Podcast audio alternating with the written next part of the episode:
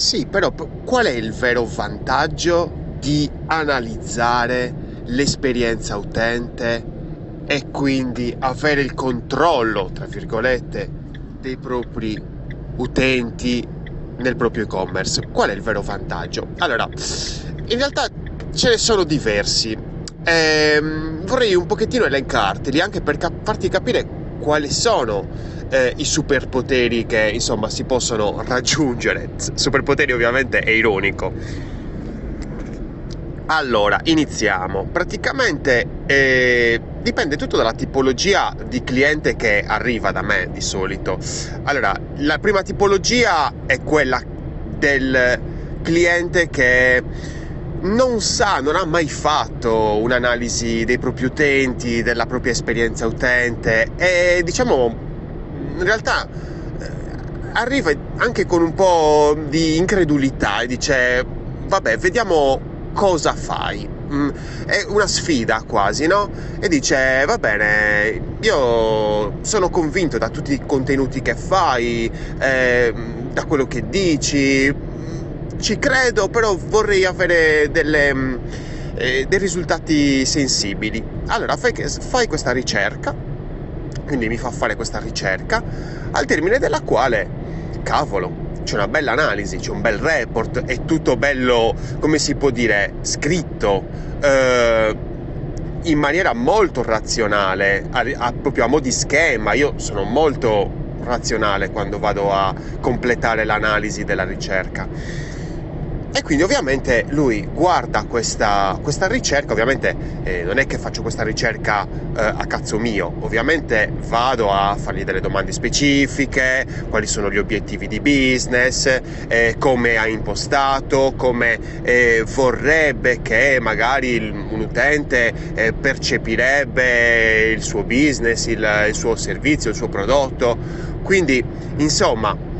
tutto questo discorso uh, e ha, un, ha ovviamente delle, dei, dei, punti diciamo, preliminari e poi ha come mm, diciamo, risultato questa analisi, eh, questa scaletta di sistemazioni che ovviamente migliorerebbero la sua esperienza utente e quindi l'esperienza che gli utenti vivono nel suo sito. Questo utente qua, questo cliente qua eh, che mi chiede questa, questo tipo di consulenza ovviamente rimane allibito per la maggior parte delle volte, quasi sempre quasi dire cavolo, ma sei riuscito a trovare tutte queste cose? Assolutamente sì, poi gli porto proprio gli, eh, gli, esempi proprio specifici, quindi ho capito questo da questo dato, ho capito questo da quest'altro dato,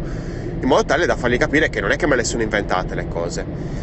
Cosa succede con questo cliente? Succede che eh, cerca di, come si può dire, sistemare queste mh, mm, ottimizzazioni, questi consigli che, che, gli ho dato nei tempi suoi ovviamente perché anche qua poi dopo c'è un bivio perché le può sistemare con i suoi tempi oppure mi posso occupare io della sistemazione e ovviamente si va molto più veloci e ovviamente al termine delle mie sistemazioni poi io ovviamente eh, comprendo in questa seconda parte anche una ulteriore analisi per capire se eh, i risultati ottenuti sono diversi rispetto a, all'inizio rispetto a quando non c'erano queste sistemazioni, quindi anche cercare di controllare il, la potenza di questo test B, chiamiamolo così, perché il test A era quello precedente.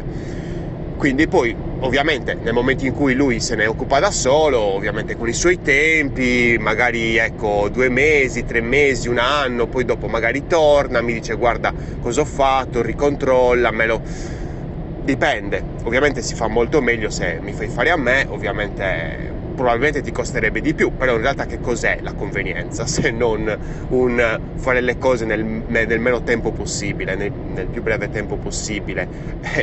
perché comunque quando ci metti di più stai spendendo soldi comunque. L'altra, l'altra tipologia di cliente invece che arriva da me e quindi un'altra serie di vantaggi eh, che appunto ci sono dalla, dall'analisi dell'esperienza utente è appunto il discorso eh, dei clienti che lo fanno già o comunque hanno già persone che controllano i dati ma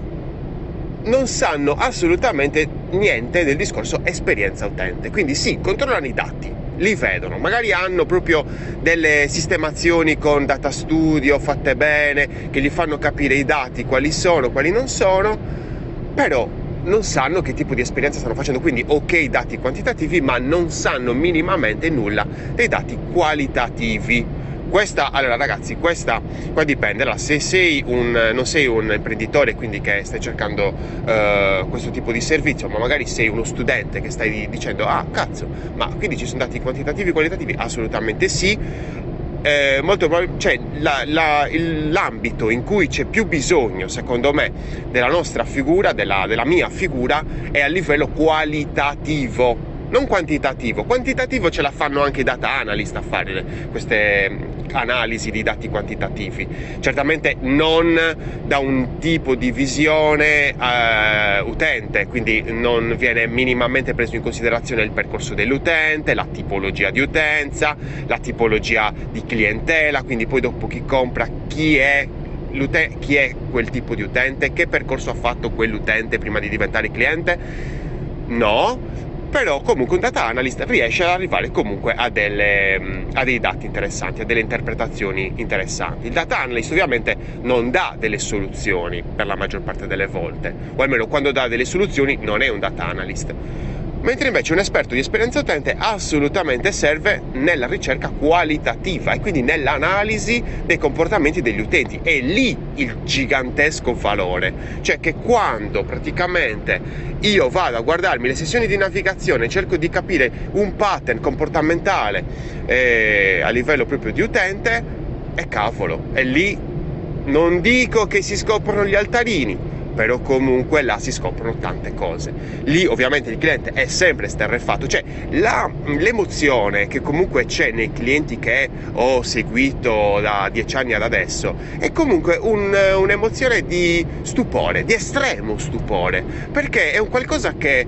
quasi incredulo, uno dice ma veramente sei riuscito a trovare questi dati, a capire queste cose? Ragazzi sì, non è niente di chissà cosa, anche perché non vado a cercare di trovare eh, la micro emozione nella micro conversione, non è un qualcosa di estremamente dettagliato, è un qualcosa a livello di percorso. Quindi comunque è anche qualcosa di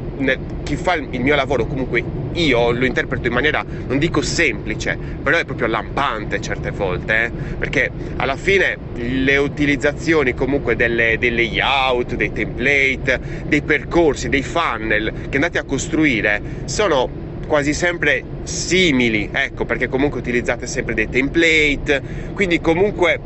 lì va un attimino a um, bisogna un attimino capire un po' meglio um, in base al business, in base a quello che è impostato, però comunque i, le cose da fare sono sempre praticamente le stesse. Ovviamente cambiano perché gli utenti cambiano, però lì c'è un grande valore che possiamo dare. E invece l'altra tipologia di cliente, più rara, molto più rara, è quella del cliente che comunque lui analizza in maniera continua eh, l'esperienza del suo utente, fa continuamente A-B test e ha bisogno di un supporto. Perché cosa succede? Succede che quando tu hai un esperto di esperienza utente, in realtà, in realtà nei, nei casi più grossi, quindi quando hai già delle conversioni, come si può dire, valide, mettiamola così, eh, e quindi hai comunque un'entrata mm, abbastanza buona, allora a quel punto hai già un esperto di esperienza utente eh, che fa delle analisi continue e allora sai che c'è? Preferiresti avere due esperti di esperienza utente o tre addirittura, per esempio in certi casi eravamo anche gruppi di 4-5 esperti dove praticamente ognuno eh, diciamo separatamente faceva la propria analisi e poi c'erano dei momenti all'interno del mese o del mese e mezzo, dei due mesi, poi dipende dall'amore del progetto, eh, ovviamente eh, ci mettiamo a quel punto ci facciamo un, um, un, gruppo di lavoro e quindi mettiamo sul tavolo tutte le varie eh, scoperte che abbiamo fatto, le varie analisi che abbiamo fatto e nel momento in cui ci, eh, come si può dire, mettiamo d'accordo, cerchiamo di capire quali sono i, il massimo comune divisore, quindi le cose che abbiamo notato in comune, allora a quel punto possiamo dare un report è enorme, bellissimo eh, a livello appunto mensile oppure bimestrale eh, ha il, l'imprenditore che comunque lì ha tutto sotto controllo a livello macro e ovviamente puoi dare delle specifiche di coordinamento eh, ai vari progettisti, ai vari sviluppatori, ai vari marketer, quindi là è, è ovviamente un discorso di coordinamento. Quindi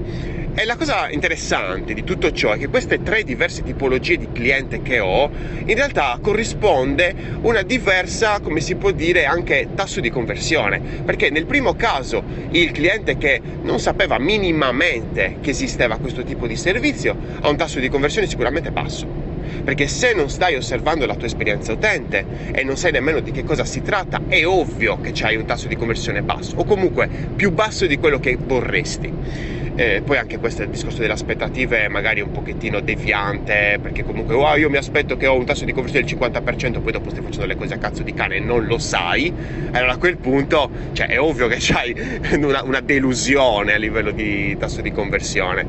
E la seconda tipologia quindi quella che magari ha già eh, il data analyst e magari vorrebbe appunto un supporto sul lato qualitativo sì effettivamente c'è un tasso di conversione superiore alla prima tipologia di cliente però comunque è sempre, in, non dico insufficiente, però comunque mm, è mediocre come tasso di conversione. La terza tipologia ha sicuramente un tasso di conversione adeguato e sicuramente sta puntando alla, come si può dire,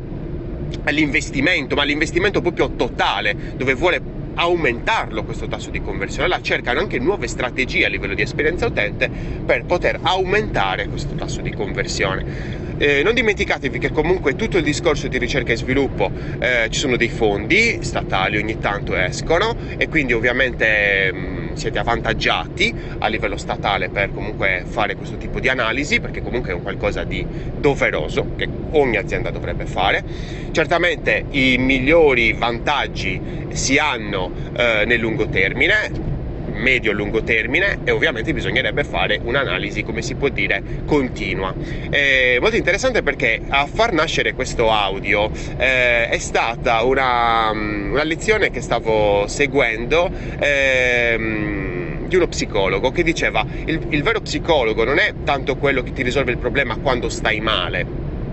ma quello che ti supporta anche quando magari non stai male. Cioè, la cosa migliore sarebbe andare dallo psicologo magari una volta al mese o una volta ogni due mesi. È la stessa identica cosa per l'esperto di esperienza utente che fa l'analisi di esperienza utente. L'analisi di esperienza utente non andrebbe fatta quando le cose vanno malissimo. Certo, quando le cose vanno malissimo va fatta assolutamente il prima possibile, certamente, ma di solito dovrebbe essere fatta anche quando pensi di stare bene e dici sai che c'è, fammi un'analisi, fammi, fammi capire un attimino come stanno andando le cose. E ragazzi, comunque in ogni caso c'è sempre da migliorare e se migliorare, cioè non è che una cosa dici vabbè sto migliorando, comunque vado avanti, sto facendo, no, ma se migliori guadagni di più perché aumenti comunque la percezione della tua, dell'esperienza, de, delle, la positività dell'esperienza per il tuo utente e quindi anche il, la tua, come si può dire, il tuo peso a livello esperienziale, eh, esperienziale nella vita del tuo utente. Cioè, stai facendo tante cose, cioè, andando a fare un'analisi e un'ottimizzazione dell'esperienza utente, stai facendo tanto, ma veramente tanto per il tuo utente. E il tuo utente lo, lo percepisce questa cosa e ritornerà, ti ritornerà in questo investimento ma questo è sicuro, non c'è bisogno che mi dici sì, ma fammi qualche esempio, fammi qualche esempio, ma ce ne sono 200 miliardi di esempi. Io sono Lorenzo Pinna e questa era una birra di UX. Se ti piace come ti racconto l'esperienza utente, puoi seguirmi su LinkedIn, Lorenzo Pinna, tranquillo, semplicissimo, oppure puoi seguirmi anche su Spotify, una birra di UX, anche su YouTube, Lorenzo Pinna UX Specialist, oppure sul canale gratuito Telegram, una birra di UX progetta responsabilmente perché i tuoi utenti non ti daranno una seconda possibilità. Anche perché poi dopo, perché ti dovrebbero dare una seconda possibilità? Te ne stanno dando una e basta e avanza, cioè è il loro tempo. Usalo bene.